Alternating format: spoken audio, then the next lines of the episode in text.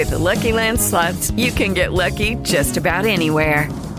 This is your captain speaking. Uh, we've got clear runway and the weather's fine, but we're just going to circle up here a while and uh, get lucky.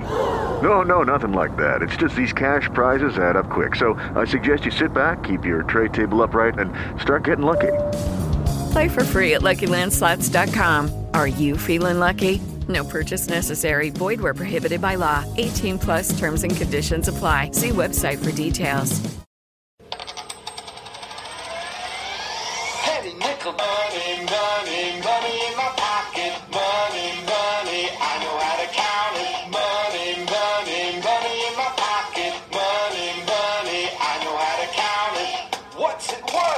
Buongiorno a tutti da Radio Bullets e da economicando.it. Nella puntata precedente abbiamo visto come la nuova fase della globalizzazione, iniziata negli anni 90, abbia portato anche ad una nuova modalità di organizzazione della produzione industriale lungo quelle che sono state chiamate catene globali del valore. In pratica le aziende, soprattutto quelle medie e grandi, non hanno più come riferimento il mercato nazionale, ma quello globale. Questa situazione nuova ha delle conseguenze di grande importanza nell'organizzazione aziendale. A livello commerciale significa che le aziende andranno a cercarsi clienti non più soltanto sul mercato nazionale, ma a livello globale. Dovranno quindi internazionalizzarsi, imparare ad esportare, a conoscere nuovi mercati e a muoversi su quei mercati, ad adattare i loro prodotti alle esigenze dei consumatori di quei mercati. Ma ci saranno anche conseguenze a livello produttivo. Le aziende non hanno più la necessità di concentrare la produzione in grandi stabilimenti con migliaia di lavoratori, controllando direttamente ogni fase di lavorazione. Quel che accadrà sarà una sorta di destrutturazione delle catene produttive che verranno spezzettate e in buona parte esternalizzate, cioè portate fuori dall'azienda e dai suoi stabilimenti e sparse in un territorio più ampio che è ormai il mondo intero. Le aziende quindi potranno ottimizzare ogni singola fase di produzione andando alla ricerca del fornitore più efficiente e meno costoso su base planetaria. Questo tipo di processi non avviene però soltanto per i prodotti tecnologicamente avanzati e complessi, ma avviene ormai anche nell'agroalimentare o nel settore dei servizi.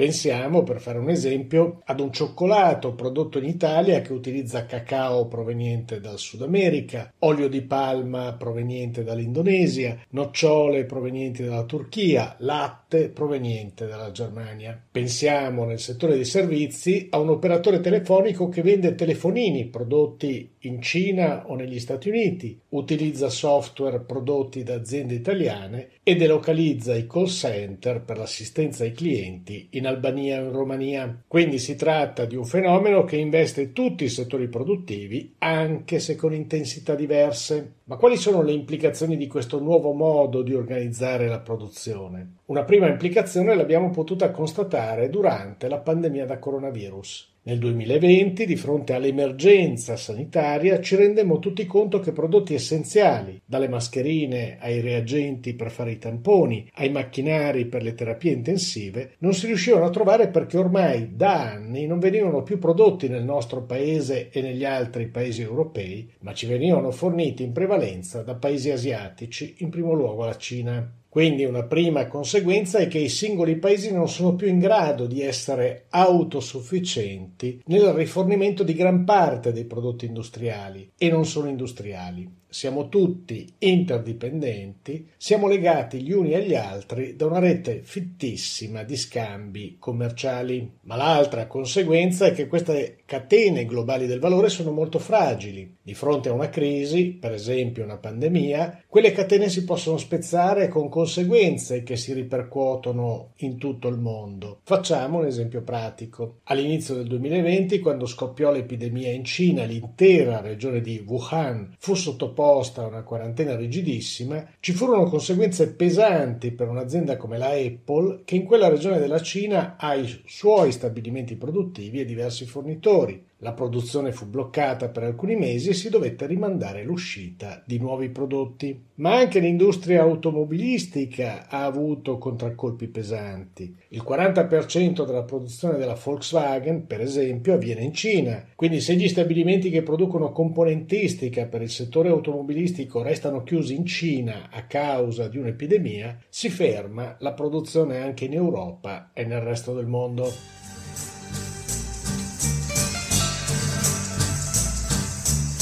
I was five and he was six. We rode on horses made of sticks. He wore black and I wore white. He would always win the fight. Bang, bang. He shot me down. Bang, bang. I hit the ground. Bang, bang. That awful sound. Bang, bang. My baby shot me down. Ma c'è una seconda implicazione di carattere sociale. La destrutturazione della produzione implica inevitabilmente una destrutturazione anche del sistema delle relazioni industriali. Se le aziende hanno la possibilità, senza vincoli di alcun genere, di delocalizzare le loro produzioni o fasi importanti di esse in qualunque altro paese, questa diventa un'arma potentissima che può essere usata per ragioni economiche, come abbiamo già detto, costa di meno produrre produrre in Cina o da qualunque altra parte quindi per aumentare la produttività e i profitti delocalizzo. Ma questa è un'arma che può essere utilizzata anche per ragioni diverse, per esempio per indebolire le organizzazioni sindacali dei lavoratori. Chiedete aumenti di salari e più diritti? Per l'azienda quelli sono maggiori costi e quindi preferisco delocalizzare, tanto nessuno me lo può impedire. Ma quell'arma può essere utilizzata anche per ricattare i politici eletti e i legittimi governi governi di un paese. Se non mi concedete incentivi, sgravi fiscali, riduzione dei costi energetici, esenzioni varie, sapete che faccio? Vi chiudo uno stabilimento che dà lavoro a migliaia di persone e delocalizzo e voi perdete consensi e voti e correte il rischio di non essere rieletti alle prossime elezioni. La globalizzazione ha quindi amplificato la possibilità per il capitale di muoversi liberamente, ma questa mobilità geografica ha dato al capitale la possibilità di superare quei vincoli normativi e istituzionali che, almeno nei paesi occidentali, avevano regolato l'attività economica e avevano creato nel corso dei decenni un sistema di tutele di diritti per i lavoratori. La globalizzazione l'organizzazione produttiva lungo le catene globali del valore sono servite, se vogliamo usare una terminologia marxista, per regolare il conflitto di classe a favore del capitale. Se non vi piace la terminologia marxista, usate termini che meglio si adattano alla vostra visione del mondo, ma la sostanza della questione non cambia. L'operazione ideologico-culturale che è stata fatta negli ultimi decenni è stata quella di presentare le regole del mercato come regole sistemiche, immodificabili, che rispondono a logiche astratte e superiori. I mercati, l'efficienza, la produttività e la politica non ha più alcuna possibilità di influenzare queste regole. Ai lavoratori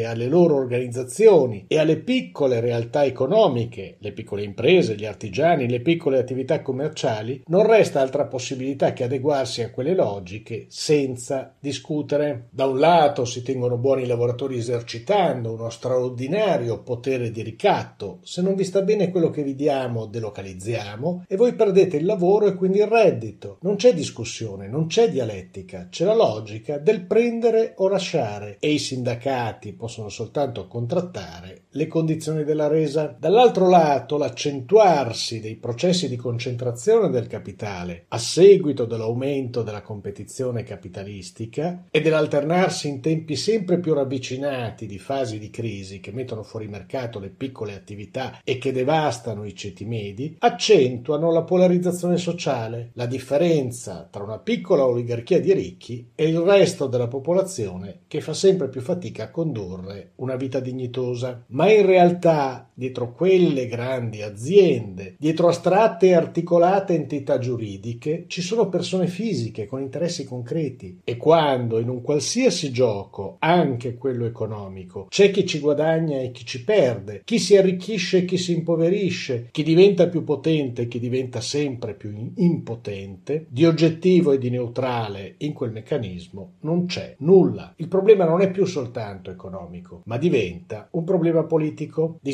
situazioni simili ne abbiamo viste a decine negli ultimi anni in Italia come anche in altri paesi.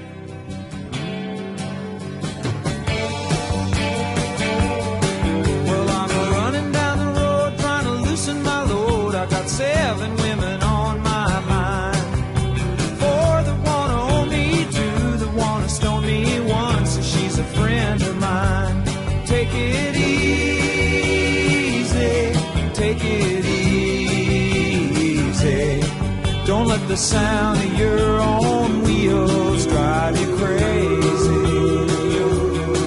Lighten up while you still can. Don't even try to understand. Just find a place to make your stand. Take it easy.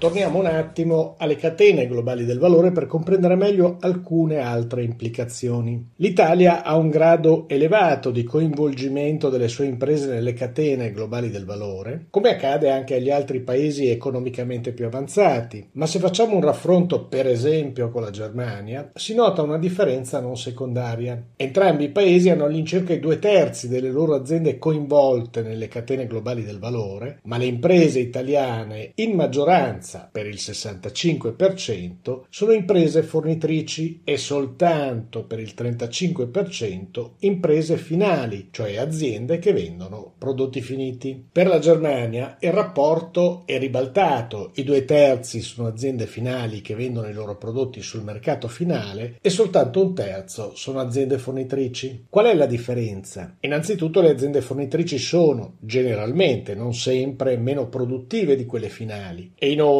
in caso di crisi, le aziende fornitrici sono più fragili, anche perché solitamente la loro produzione è concentrata su un unico prodotto o su una gamma molto limitata di prodotti, o perché hanno come cliente un'unica azienda leader o poche aziende. Per quel tipo di impresa si verifica in caso di crisi il cosiddetto effetto frusta, cioè variazioni nella domanda finale di un prodotto causano variazioni ancora più ampie nella domanda di beni intermedi che servono alla produzione di quei beni finali. Dopo la crisi del 2008, l'Italia subì effetti più devastanti rispetto alla Germania, sia a causa di politiche economiche sbagliate, la famigerata austerità, ma anche perché le imprese italiane, in buona parte imprese fornitrici nelle catene globali del valore, impiegarono più tempo per riprendersi rispetto a quelle tedesche. Un altro fatto importante che la ricerca economica ha dimostrato ormai ampiamente è che la partecipazione alle catene globali del valore ha un effetto positivo per le aziende e per i paesi coinvolti. Diversi studi hanno riconosciuto che i paesi che partecipano alle catene globali del valore hanno una crescita del loro reddito superiore rispetto a quelli che non vi partecipano. Quindi essere inseriti nelle catene globali del valore è importante per i paesi emergenti che avranno migliori opportunità di crescita economica, ma è importante anche a livello aziendale, quindi a livello microeconomico, perché le imprese avranno un aumento di efficienza, una crescita della loro produttività, perché riescono a sfruttare economie di scala, a specializzarsi e a minimizzare la gestione delle scorte. Inoltre, effetto anche questo importante, le catene globali del valore diventano un canale di apprendimento di competenze tecniche, organizzative, manageriali. Le aziende leader spesso stimolano i fornitori richiedendo standard di qualità più elevati e condividendo conoscenze e tecnologie che favoriscono una maggiore efficienza. Quindi le aziende fornitrici possono anche risalire lungo le catene del valore ed essere gradualmente coinvolte nelle fasi strategiche della produzione. Una terza implicazione, anche questa importante, è che ci sono in sostanza due tipologie di catene del valore. Ci sono le catene guidate dal produttore, nelle quali l'impresa principale, l'impresa leader, mantiene detiene una sia pur minima capacità produttiva e ci sono poi le catene guidate dal compratore nelle quali l'impresa leader può essere addirittura un'azienda senza fabbrica. Le prime, le catene guidate dal produttore, emergono soprattutto nei settori ad alta intensità di capitale, per esempio quello automobilistico, elettronico o metalmeccanico. Le catene guidate dal compratore sono invece tipiche di settori a maggior intensità di lavoro, come abbigliamento, calzature, giocattoli. Spesso le aziende leader non sono imprese manifatturiere ma cosiddetti retailers, rivenditori, per esempio catene della GDO, grande distribuzione organizzata, supermercati e ipermercati, oppure sono catene di negozi di abbigliamento di marca che vendono direttamente ai clienti finali. In questi casi l'azienda leader persegue un esteso, se non totale, decentramento produttivo.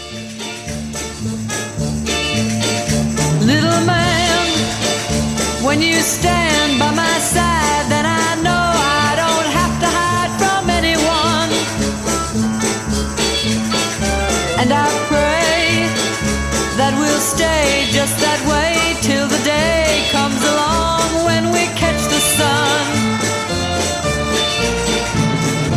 Little girl, you're running, come catch my hand, I'm near you. Little girl, you're singing, come close to me, I hear you.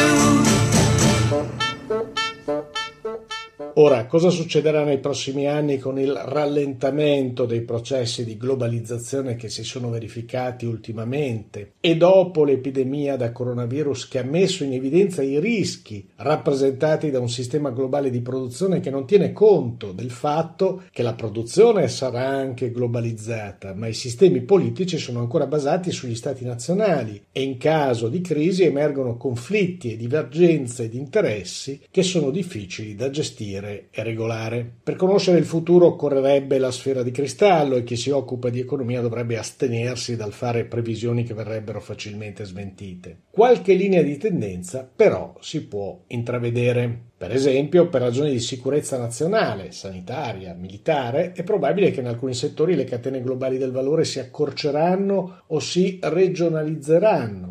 Per esempio, dipendere dalla Cina per alcune produzioni di componentistica nei settori tecnologici potrebbe essere molto rischioso nel momento in cui si delinea in maniera sempre più netta ed evidente una competizione geopolitica tra quel paese e gli Stati Uniti per la supremazia mondiale. Nel settore farmaceutico, per esempio, l'Unione Europea potrebbe decidere di dotarsi, per ragioni di sicurezza sanitaria, di una propria autonoma capacità di produzione di vaccini, qualora la pandemia da coronavirus dovesse proseguire ancora per anni con la comparsa di sempre nuove varianti, oppure in previsione di una nuova, imprevedibile crisi sanitaria. Ma nei prossimi anni ci sarà un'altra variabile che influenzerà anche le catene globali del valore e il loro sviluppo, che è quella tecnologica. L'alternativa alla delocalizzazione produttiva, fatta sia per ragioni economiche, riduzione dei costi e aumento della produttività, sia per ragioni sociali e politiche, riduzione del potere contrattuale dei lavoratori e aggiramento delle norme a tutela del lavoro, dell'ambiente o di altro, si chiama automazione. Si possono produrre molti beni automatizzando e robotizzando quasi tutte le fasi di produzione. Questa soluzione è possibile ormai in molti settori e per diverse tipologie di beni. Certo, questa soluzione richiede forti investimenti di capitali e quindi entra in gioco un'altra variabile, il costo dei capitali e quindi i tassi di interesse sui capitali che si prendono a prestito. Ma c'è da tenere presente un altro dato. Su molti beni la percentuale di costi di produzione sul totale del prezzo di quel bene è piuttosto limitata. Facciamo un esempio concreto per spiegarci meglio. Prendiamo il caso di un paio di scarpe sportive di un qualsiasi noto marchio. Supponiamo che queste scarpe costino in negozio, quindi al consumatore, 100 euro al paio. Se andiamo a vedere come sono composti quei 100 euro, come si arriva a quel prezzo,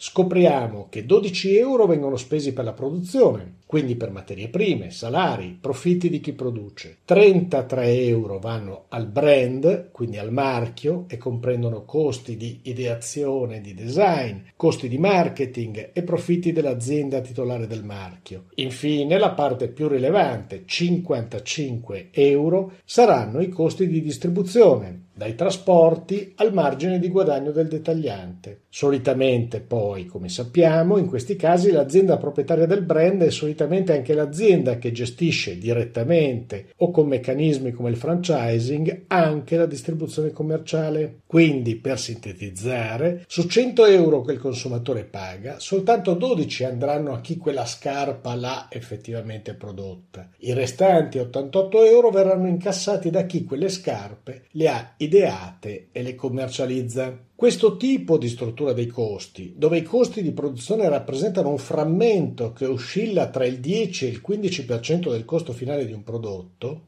ci dice però che andare a fare ulteriori ottimizzazioni nella produzione, rimodulando le catene globali del valore, non ha molto senso, perché quei costi rappresentano una percentuale piuttosto bassa dei costi complessivi. E quindi è probabile che l'attuale organizzazione delle catene globali del valore continuerà ancora nei prossimi anni a risultare il sistema più efficiente di produzione per gran parte dei prodotti. Per oggi abbiamo finito, buona giornata a tutti.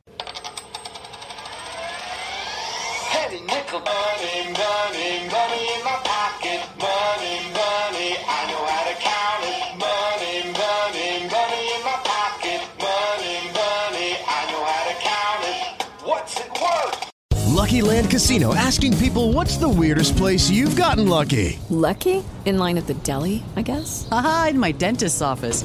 More than once, actually. Do I have to say? Yes, you do. In the car before my kids' PTA meeting. Really? Yes. Excuse me, what's the weirdest place you've gotten lucky? I never win and tell. Well, there you have it. You can get lucky anywhere playing at LuckyLandSlots.com. Play for free right now. Are you feeling lucky? No purchase necessary. Void where prohibited by law. 18 plus. Terms and conditions apply. See website for details.